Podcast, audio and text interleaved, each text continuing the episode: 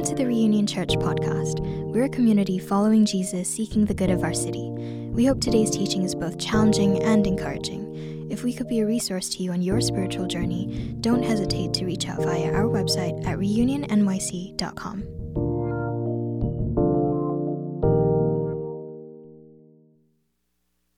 Now I'm going to read um, our passage for our teaching today. Comes from the Psalm, Psalm 103, 1 through 19. Praise the Lord, my soul, all my inmost being. Praise his holy name. Praise the Lord, my soul, and forget not all his benefits, who forgives all your sins and heals all your diseases, who redeems your life from the pit and crowns you with love and compassion, who satisfies your desires with good things, so that your youth is renewed like the eagles. The Lord works righteousness and justice for all the oppressed. He made known his ways to Moses, his deeds to the people of Israel. The Lord is compassionate and gracious, slow to anger, abounding in love. He will not always accuse, nor will he harbor his anger forever. He does not treat us as our sins deserve or repay us according to our iniquities. For as high as the heavens are above the earth, so great is his love for those who fear him. As far as the east is from the west, so far has he removed our transgressions from us. As a father has compassion on his children, so the Lord has compassion on those who fear him. For he knows how we are formed, he remembers that we are dust. The life of mortals is like grass, they flourish like a flower of the field. The wind blows over it, and it is gone, and its place remembers it no more. But from everlasting to everlasting, the Lord's love is with those who fear him, and his righteousness with their children's children, with those who keep his covenant and remember to obey his precepts. The Lord has established his throne in heaven, and his kingdom rules over all. Praise the Lord, my soul, all my inmost being, praise his holy name. Praise the Lord, my soul, and forget not all his benefits. Hi, everybody. Good morning. How's everyone doing?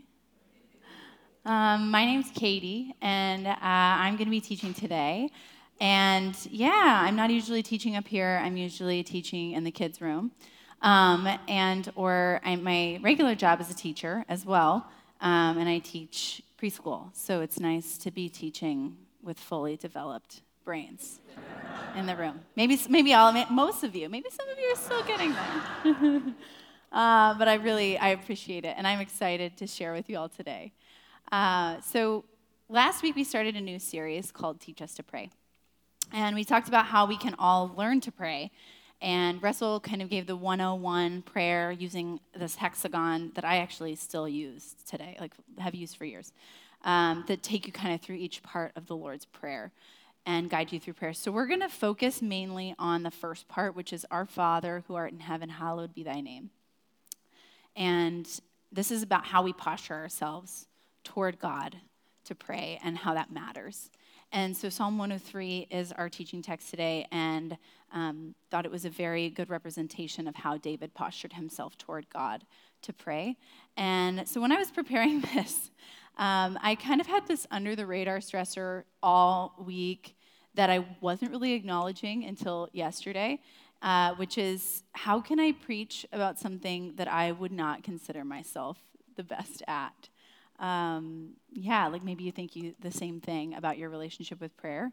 And I think characteristically, like my prayer life has been that of asking God for kind of clarity and healing and miracles, and um, seeing Him come through in really big ways. Uh, and I think, and I'll get to some of those stories in a bit, but uh, I think in college I was discipled in a way that was really, um, helped me believe in the power of prayer a lot. And um, John 15, 7, it says, if you remain in me, if if you remain in me and my words remain in you, ask whatever you wish and it will be given to you. And I took that to really to heart. Um, and I, you know, it taught me to believe in the power of prayer. And I think this message has kind of taken me on a different journey to um, in my relationship with prayer and just kind of evaluating the way that I approach prayer and how I approach God in more of like a um, you know presence oriented way. um, and less about you know a practical like do, can we do this? Can we God? Can we make these things happen? Um, I just I, I loved reading this passage and really being able to focus on David and his posture and kind of how he was approaching God in the midst of some pretty crazy circumstances. Uh, which we'll talk about today. And so um, maybe you're here thinking you feel powerless in the face of prayer because you're not a person of faith and you don't believe it'll work. And so I think prayer is for you because you only need a little bit of faith um, to pray. And I think that, you know, John 15, 7, like I said, it, it means what it says. I believe that if we remain in God and He remains in us, then we can ask Him for things. And I believe in the power of that. Um, and maybe you're angry with God and you don't want anything to do with prayer, and that's okay. Uh, I, I'm glad you're here. And the person we're going to learn about today could have hated God for the pain that he endured on account of God, but instead he chose to pray. And maybe you don't fear God and you don't feel a need to pray because you have everything you need. And, the, and I'll tell you, the man who wrote the psalm, he had everything that he could possibly want or need. He was a king.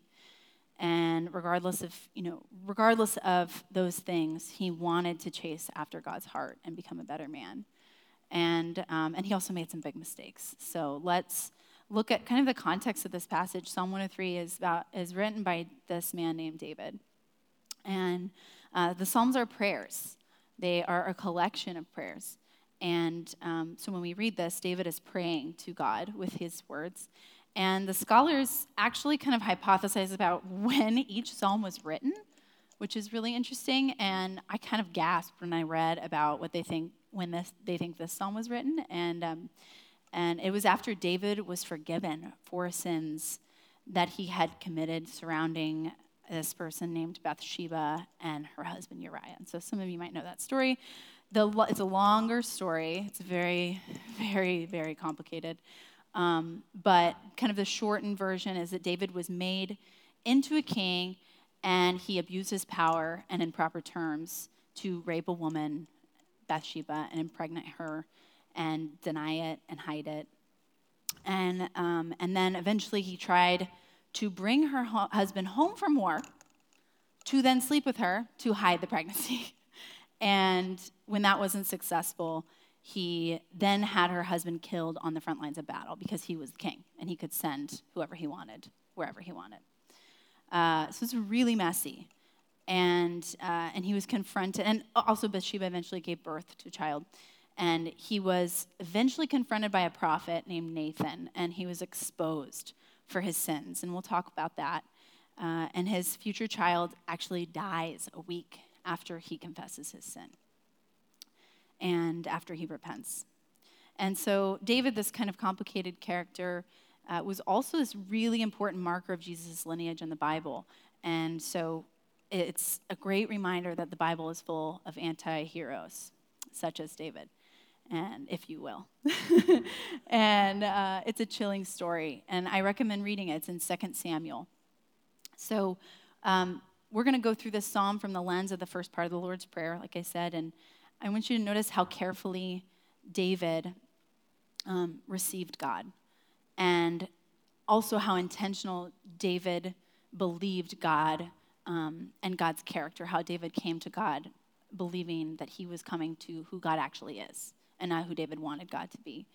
And then also, finally, kind of remembering who we are. And so, those are kind of the three buckets that we're going to talk about today uh, re- receiving God's presence, remembering who God is, and remembering who we are.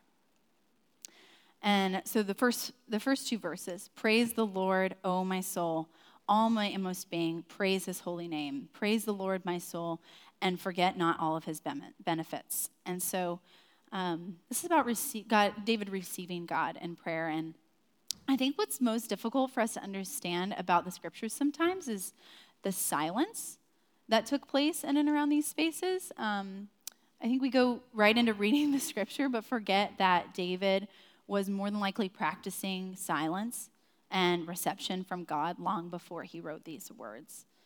Uh, we can't read how much time he took to be silent, how many, you know, how he was, if he was breathing, taking, taking some time to breathe. Um, but, you know, and if he found a place to be alone. But we know that that's what Jesus did consistently in prayer. And so he went away by himself, often disappearing to pray. And we're going to focus on that first. Uh, so now, looking at the words in these verses, uh, bless, the word bless in the original Greek is barak, which can mean both to kneel and to bless God in adoration, um, and bless man as a benefit. So, this mutual blessing exchange. But strangely, it can also mean to curse as kind of a euphemism, like blessing someone with destruction and um, blessing someone with pain. And bless is kind of this complex word here, and it could be used to exude all of David's emotion and his desires. To want to bless God while also possibly cursing God at the same time. Um, and David's not asking, but he's commanding himself to bless God. Um, and he's not saying, you know, God, can you help me bless you? He's saying, bless, bless the Lord, oh my soul. And so, soul, right there, translates as nephesh, which means breathing, and a breathing creature accompanied by kind of like a figurative creature or person. So, I think like kneeling, surrendering to God, and, um, and breathing in our souls are appropriate ways to begin prayer. And all my inmost being, praise his holy name. David willfully wants to begin prayer with his body, mind, and soul, and spirit. And David kind of had to process and reflect on many problems in his kingdom, and this kind of silence and posturing towards God, um, paired with this repetitive language, is how David started. So, how do we do this? How do we come to God with that same posture? Um, Pete Greig, he's the founder of the 24 hour prayer movement. And he wrote a really practical book called How to Pray. Um, and it says his kind of process is starting with first to pause and rejoice. And that's what we see from David here. And so, how do we pause? How do we pause um, in New York City, y'all? It's, it's hard. And it's really hard. And so, I, I think that, you know, we have to find some sort of solitude. And that can also seem impossible. Uh, but I think New York City living may have us believe that we need to like go to great measures to find solitude, but it may, actually be simpler than we think. Um, what if solitude was just intentional, quiet space during the day?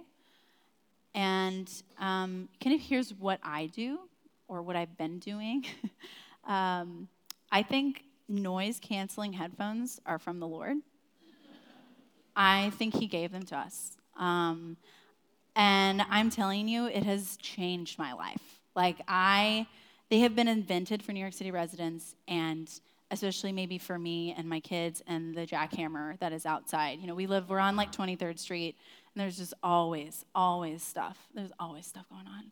And so these headphones, I mean, I it is mind-boggling. Like I put them on, and you know, you press that little thing, and it just, and I am in the countryside. Like I am walking down the path. There's grass, there's butterflies. The pigeons almost look cute, you know? And and you're just kind of like, wow. I mean, if you haven't tried this, you need to. Like as you leave church, as you're going on the train, just I mean, seriously, like put them on. If you don't have them, go buy some. It is life changing.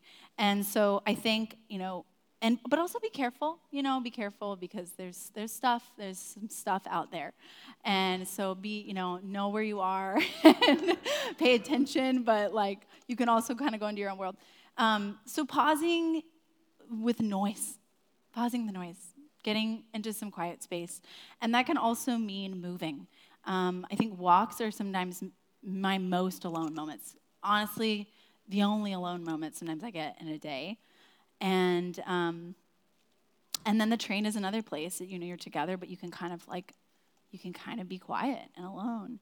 And uh, when I first learned I was preaching on this, I was stoked. I love silence. I was like, I love solitude. I love being alone. I love receiving quiet. Um, I love receiving peace. I am obsessed with these things. Like, um, they are, you know, daily, the monks have the daily offices. Like, my kids' nap time is that daily office where the monks, you know, they go pray during these scheduled parts of the day. Like the quiet parts of my day are like, okay, here I am. Um, but then I remember that I am receiving God's presence and the very person of God when I pray. And so solitude is actually not the goal, um, it's a vehicle for prayer, it's a place to pray. And I think that's really important. Um, in the book Prayer by Ronald Rolheiser, he says, it's going to come up here. Ironically, most of us crave solitude as our lives grow more tired. As we begin to talk more about burnout, we fantasize about solitude. We imagine it as a peaceful, quiet place where we're walking by a lake, watching a sunset, or smoking a pipe in a rocker by the fireplace. But even here, many times we make solitude yet another activity something we do. Solitude, however, is a form of awareness, it's a way of being present and perceptive within all of life. It's having dimension of reflectiveness in our daily lives that bring us a sense of gratitude, appreciation, peacefulness, enjoyment, and prayer. It's a sense within ordinary life that life is precious and sacred enough. And so, another application for this section of receiving God, so it's finding that solitude. And then the other thing is breathing. And I mean, let's talk about breath, okay?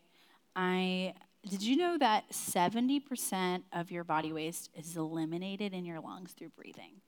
Like 70% of your body waste is coming out of your body through breathing. It's insane. And I think using the bathroom is like 10%. So it's way more, way more important. And so I'm always wanting to understand more about the way our brain works. I, because I'm a teacher, and I teach little kids, so I'm trying to figure out how they're thinking. And um, and then I can, psychologists actually believe a lot of anxiety is connected to shallow breathing. And so, like, think about that for a second. Everybody just pause and breathe.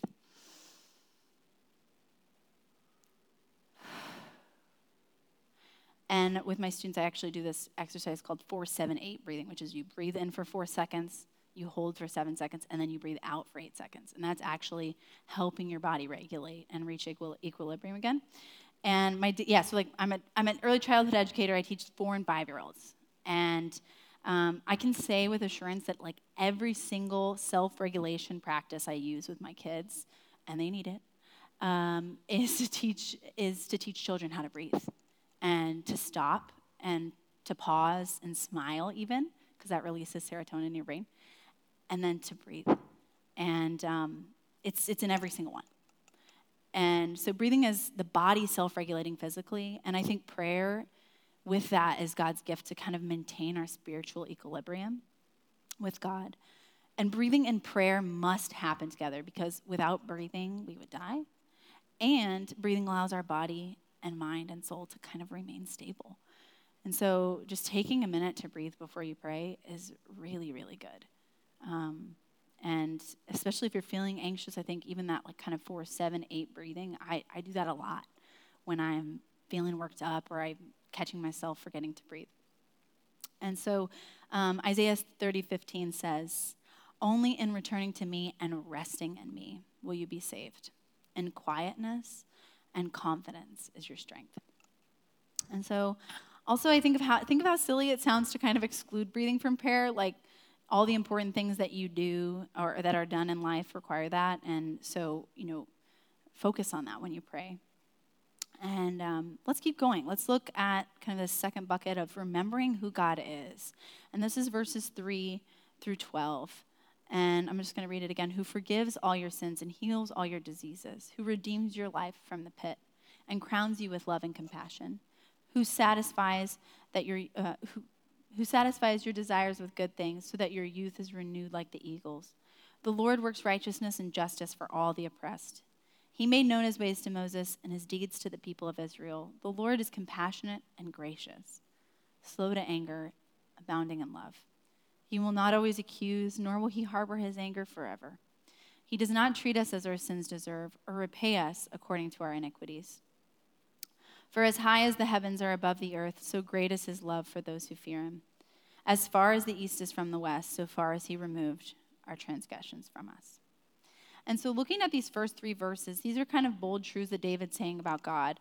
Um, this aspect of prayer is so important and central, and I want you all to recognize it too that David honors and acknowledges God and prayer as who God actually is and not who he wants God to be. And that's tough. And so let's look because verse 6, and this is going to, this like, I was reading this and I was just, I had this moment with God where, like, amazed at what David is teaching in this prayer because of what David has been through in his life. And so verse 6 says, we're going to kind of jump around, but verse 6 says, The Lord works righteousness and justice for all who are oppressed. Returning to the story of David and Bathsheba, David was exposed to his sins through the prophet Nathan, who kind of came to him. God was like, Nathan, go talk to David, and you need to tell him a story about what's going on. And um, so Nathan came to David and told him this parable about a man killing another man's sheep. And Nathan asked David what he thinks should be done as a consequence for the sin of the parable. He's like, what should, what should happen? And David says, As the Lord lives, and this is on here in, in 2 Samuel, as the Lord lives, the man who has done this shall surely die, and he shall restore fourfold for the lamb, because he did this thing and because he had no pity. And so it's well known in the Bible in the Old Testament by people who are studying it. Like David would have known this, which is why he said this is that um, if you steal or kill a man's sheep, then you must restore it fourfold. And David himself used his power over more powerless people. And now he is required to atone for this choice based on his own confession.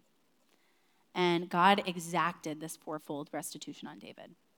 And um, because he killed Uriah, he had Uriah killed. And so four of David's sons were killed. And that was Bathsheba's child, Amnon, Absalom, and Adonijah. That's heavy stuff. And in our psalm today, we see David praising God for working justice and righteousness for the oppressed, the very thing that he did. And he's still praising God for God's character. And that, whew, I really could not comprehend that when I was reading it.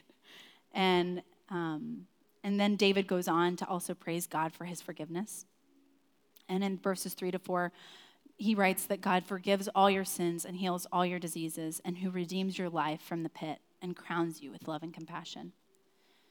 And so in Psalm 51, it's another psalm that David writes, and that's the psalm that's David, that David's writing to confess this sin that he's done. And it's pretty brutal. Um, he had not repented for months. Like this child, this is after the child's born that he is confronted and then eventually repents. Um, so he'd ignored that sin for months, tried to hide it and stuff it down. And so he writes in Psalm 51 Have mercy on me, O God, according to your unfailing love, for I know my transgressions, and my sin is always before me. Against you only have I sinned, and done what is evil in your sight. So you are right in your verdict and justified when you judge. Surely I was sinful at birth, sinful from the time my mother conceived me. And so David's praising God for his justice, mercy, and forgiveness. This is after his own sinful offenses have been accounted for and brought to justice. And it's painful. And so David understood, though, he understood God's heart. And he understood the character of God in prayer, and it's that it's desirable even in the darkest of circumstances. And that God must remain just if he is God. And then verse 9 through 12 goes on to say God is compassionate and gracious, slow to anger, and abounding in love. He will not always accuse, nor will he harbor his anger forever. He does not treat us as our sins deserve or repay us according to our iniquities. For as high as the heavens are above the earth, so great is his love for those who fear him. And as far as the east is from the west, so far has he removed our transgressions from us. And instead of feeling repaid for his sins, David, however, saw God's character and had faith in God first before trying to justify his circumstances. Um, and so let's look into that. What does David, what does David's example teach us about how we can view God in prayer? Um, I think David showed us how we can surrender to God. Um, I think that's the main kind of application from this is that um, you could say that the very act of praying is surrendering and um, acknowledging kind of this unwavering, unchanging character of God. Um, and so, what does this mean for us? It means we're not God. It means you are not your own God. And um, surrendering doesn't mean to take what you want from God and apply it to prayer, or to leave these things about God and to only pray to this God, um, or to make God look more like yourself that you're praying to yourself. That's not who God is. And so um, God demands our whole self, our whole being, to be His and His alone. And I think that we can also lump the Psalms into this kind of recipe for self gratification or self actualization. Like, I'm going to pray and I'm going to kind of realize more about myself and I'm going to be better after that. Uh, I think we can remind ourselves of these really good things about God and about ourselves. Um, but also, I think that this is a relationship with God that we're giving to. And so it's not just, it's not just taking what we want. Um, as one commentator explains, the Psalms are not mantras designed to transport us into alternate states of consciousness. They are not psychological recipes for healthy living. They are opportunities for us to get right one more time. I love that. One more time. The proper relationship between us, God's created beings, and God, the creator and ruler of the universe. And so this is what it's about. It's about David getting right with God, and, and, um, and he didn't have to pray. David didn't have to pray, he probably didn't want to. He made giant mistakes with arguably greater consequences for those sins, and then he came back to pray and he came back to repent. And after the pain and the loss and the anger, he returned to his maker and he acknowledged his humanity.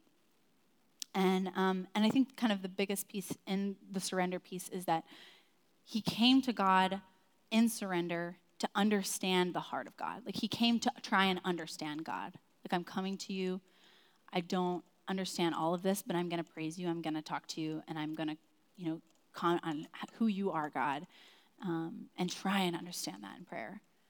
And and so I think you know maybe think of sitting in the Met at a stunning piece of art, and you know it's exactly what it is. You're it's unchanging. It's it's gorgeous. It's telling of a truth and welcoming that weight it brings and allowing it to affect us without us affecting it. It's kind of it's not consuming the art, but it's stopping long enough to notice its value, even if it's painful to look at. Um, like if you've ever been to the Met and sat in front of any art nerds in here, Caravaggio. Uh, you ever sat in front of a Caravaggio and it's just like gruesome, like somebody's head's getting cut off, and you're like, oh. but it's unbelievable. Like you're just, it's profound to look at and try and understand. Um, and so to honor a painful scene with emotion and vulnerability. And so I was thinking of kind of about my own life and how I have prayed, when I've prayed really reverently before God to try and understand Him um, and comprehend and commune with God really authentically despite my circumstances. And so when I was in high school, um, I had a friend who was kind of on and off in my life for many years, and he was really important to me. Um, he also went to my church, and he ran with different friends who kind of lived more on the edge of high school rebellion uh, than I did. Um, I was a rule follower. I didn't want to do anything to risk my GPA. I was just, I was going to follow the rules. Um, and we kind of had this friendship that turned into what you can call a situationship. Is that the right term, right? Um, it was kind of a situationship over the years because, like, I'd bring him to church, um, but he also kind of hated church, and he went because I would bring him, and then we, you know, he was in a band, um, and yeah, he was in a band, and he revealed to the world. Get ready, guys, buckle up he revealed to the world that he had major feelings for me by writing a song and performing it at our church. guys, guys, you can't make this up. I, like epic high school vibes, so epic. Like I was a rule follower, but somehow I was embarrassed a ton by boys in high school. Like, and I didn't even date. I was just, Like, what is going on? That's why I didn't date I was scared. I was so embarrassed. And so um, over the years, kind of we developed this deep care for each other. And um, I think I learned most about prayer by praying for him um, because I prayed for him so often. I was like, to stop making the choices that jeopardize his relationship with his family and with his future and, um, and with God. And I saw him in pain. I saw him uh, experience a lot of depression and addiction, and I wanted to help him. And so, um, kind of, God broke into his life in really miraculous ways through prayer. I, I mean, it was it was insane. I at one particular time leading to kind of this miraculous conversion experience when he was a senior in high school, like he, you know, absolutely wild and he really kind of received the Holy Spirit like a fire inside of him. He changed completely. And um, and it was happened after a night of a bunch of my friends praying for him because he was going to get kicked out of his house and like he was in really big trouble. And it was my first experience in life when I really had to learn to trust God in prayer despite any outcome. And I was not in control of my friend. And the only outlet I really had was prayer. And so we were really close. Uh, but at the end of high school, I kind of felt I had to distance our relationship because I was going to college here.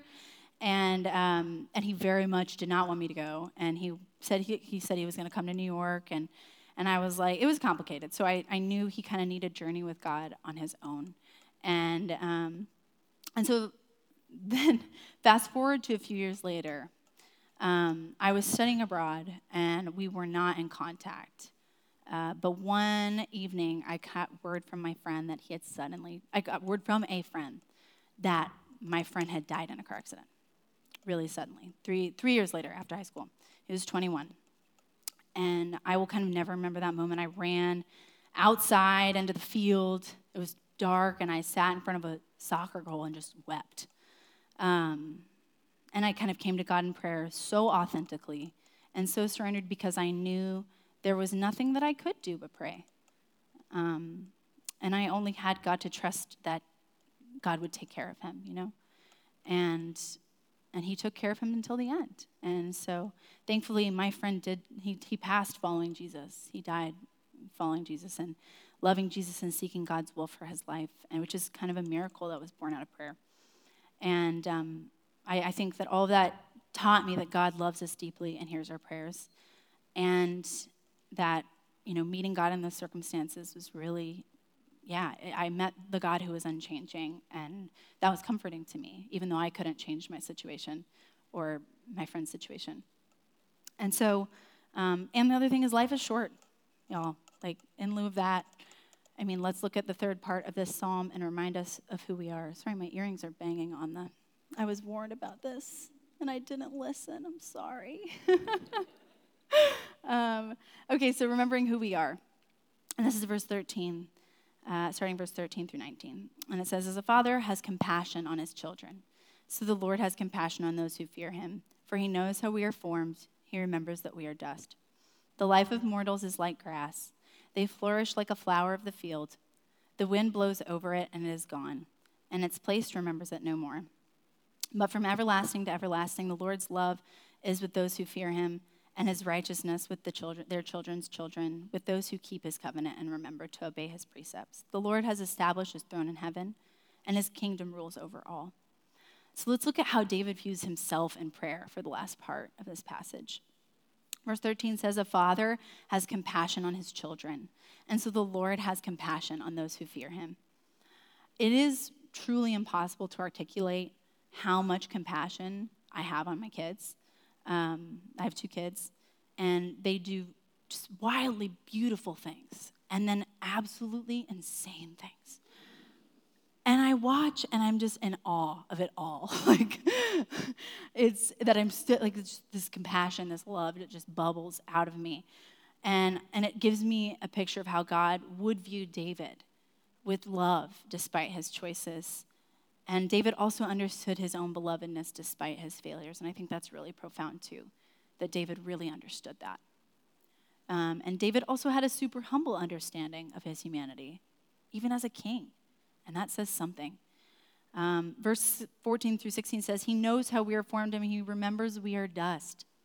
The life of mortals is like grass. They flourish like a flower in the field. The wind blows over it and it's gone. And its place remembers it no more dust. Uh, this is strangely comforting in a kind of the influencer world we live in, maybe a little bit. Um, but also thinking of this dust reminds me, uh, this reality reminds me in the scene of uh, Jennifer Coolidge in White Lotus? Anybody seen? Please, yes. Um, so if you haven't seen this show, Jennifer Coolidge plays kind of this loner woman who travels to this beautiful. She's very rich, and um, she travels to this beautiful resort to kind of scatter her mother's ashes, who she hated. And um, and if you haven't seen this scene, it is iconic. Like I, Russell and I were watching it, and I am so like I am we crying, laughing so hard, can't breathe.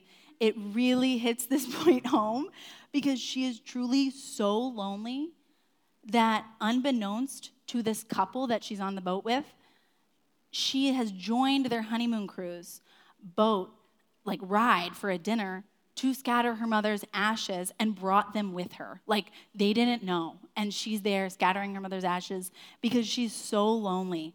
And it's like so disparaging and soul, soul scathing. You're just, oh, you're like, oh, that's just bad. It's so bad.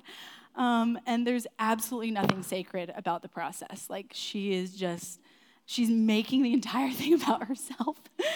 and so, um, Incidentally, I've also scattered ashes into the ocean with my grandmother. And if you've been around for a little bit, a month or two, you've maybe met my grandma. She comes to Reunion. And uh, she's kind of one of the reasons I came to New York in the first place.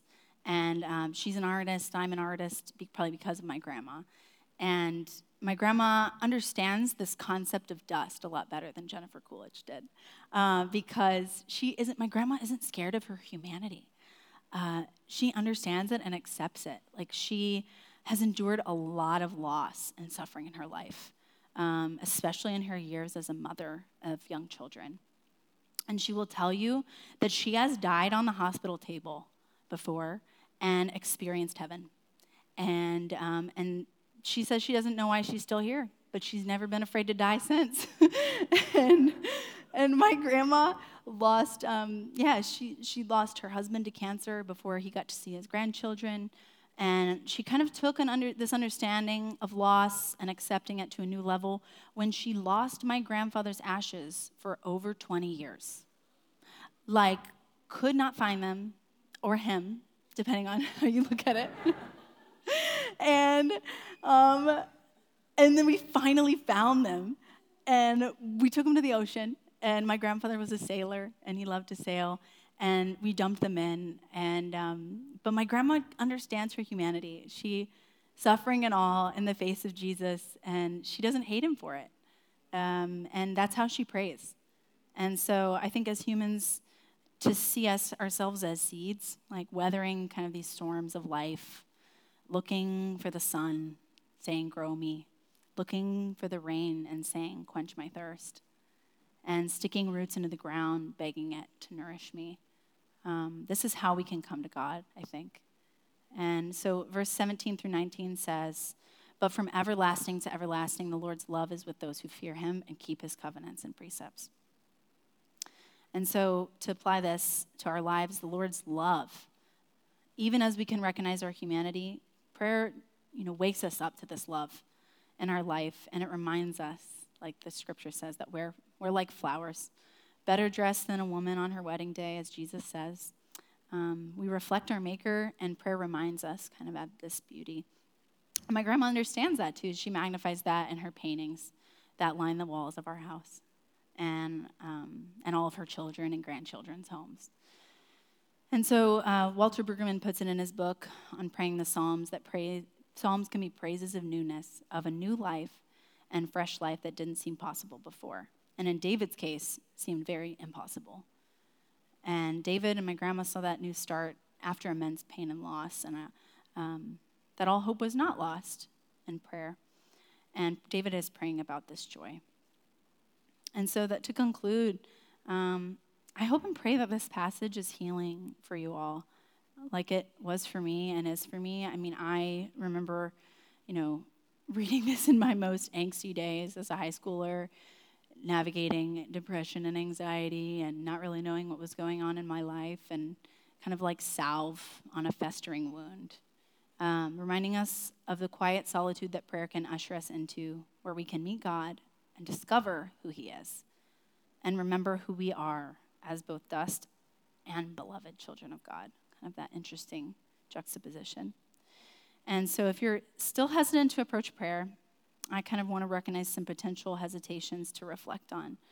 Um, you know, when David took time to pray in solitude, you might think, oh, you know, I give my whole self to my job or to serving or to being a parent or to being a good friend or to art or to, you know, your civic duty. Um, like I do all these things and those are good things. And so like I don't I don't have time or need time to pray. Um, and Pete Greig, the founder of the 24 Prayer mo- Movement, says um, everything can't be prayer. If it were, then the perfect human would never have retreated away to pray. Um, and I heard kind of this story about a woman, this woman named Susanna Wesley, um, years ago, and it stuck with me for years and years, like 10 years. And she, um, she was the mother of John Wesley, who's kind of the father of Methodism. And her story is she was a mother of 10 children and had lost nine additional children in infancy and she was married to a poor preacher. Her house burned down twice. Her husband was imprisoned twice for ethical mismanagement, and the church was kind of empty. And she homeschooled her children six hours a day and gave them each time individually with her throughout the week. And she kind of eventually started a Sunday school, and eventually it was like overflowing. Everybody was there. And how did she do all this? Oh my, oh my gosh, she has 10 kids. 10. And and she, you know what she would do? She would put her apron over her head. She would sit down and put her apron over her face. And she would pray every day. And that was the signal for her kids to leave mommy alone. Like, mommy is off the clock. Mommy is in prayer. and this, and, and so I want to recognize that she, she mothered John Wesley, who was the father of the Methodist Church that has now more than 80 million people a part of it around the world today. And so remembering so remember that that you know you can take time. I can take time. And then if you're thinking about who God is and you're like, oh, David's saying, you know, if we fear God, we're going to come to prayer. You may hear David say, God loves those who fear him. And you're trying to understand who God is, but you may think you have no God to be afraid of when life's circumstances have traumatized you enough um, the sins of other people, the family you were born into, an abusive relationship, a devastating loss. Like, what did David have to be afraid of? He chose these things and he did these things for himself, to himself. Um, and he had a position of power and privilege. I think on the opposite side of this, this is that David didn't have to fear God because of his position, but he did fear God. And I think now it's kind of the time to look at the better David which is Jesus. And Jesus was a lowly king, and he was born into poverty and with no privilege. And he suffered and was persecuted and was wrongfully accused, imprisoned, and crucified. And he was a completely innocent man. And did he blame his father? No. Instead, he prayed to his father. And so, lastly, remembering who we are as we wrap up, and we can the band can come up. Um, yeah, remembering who you are, I think like feeling unloved.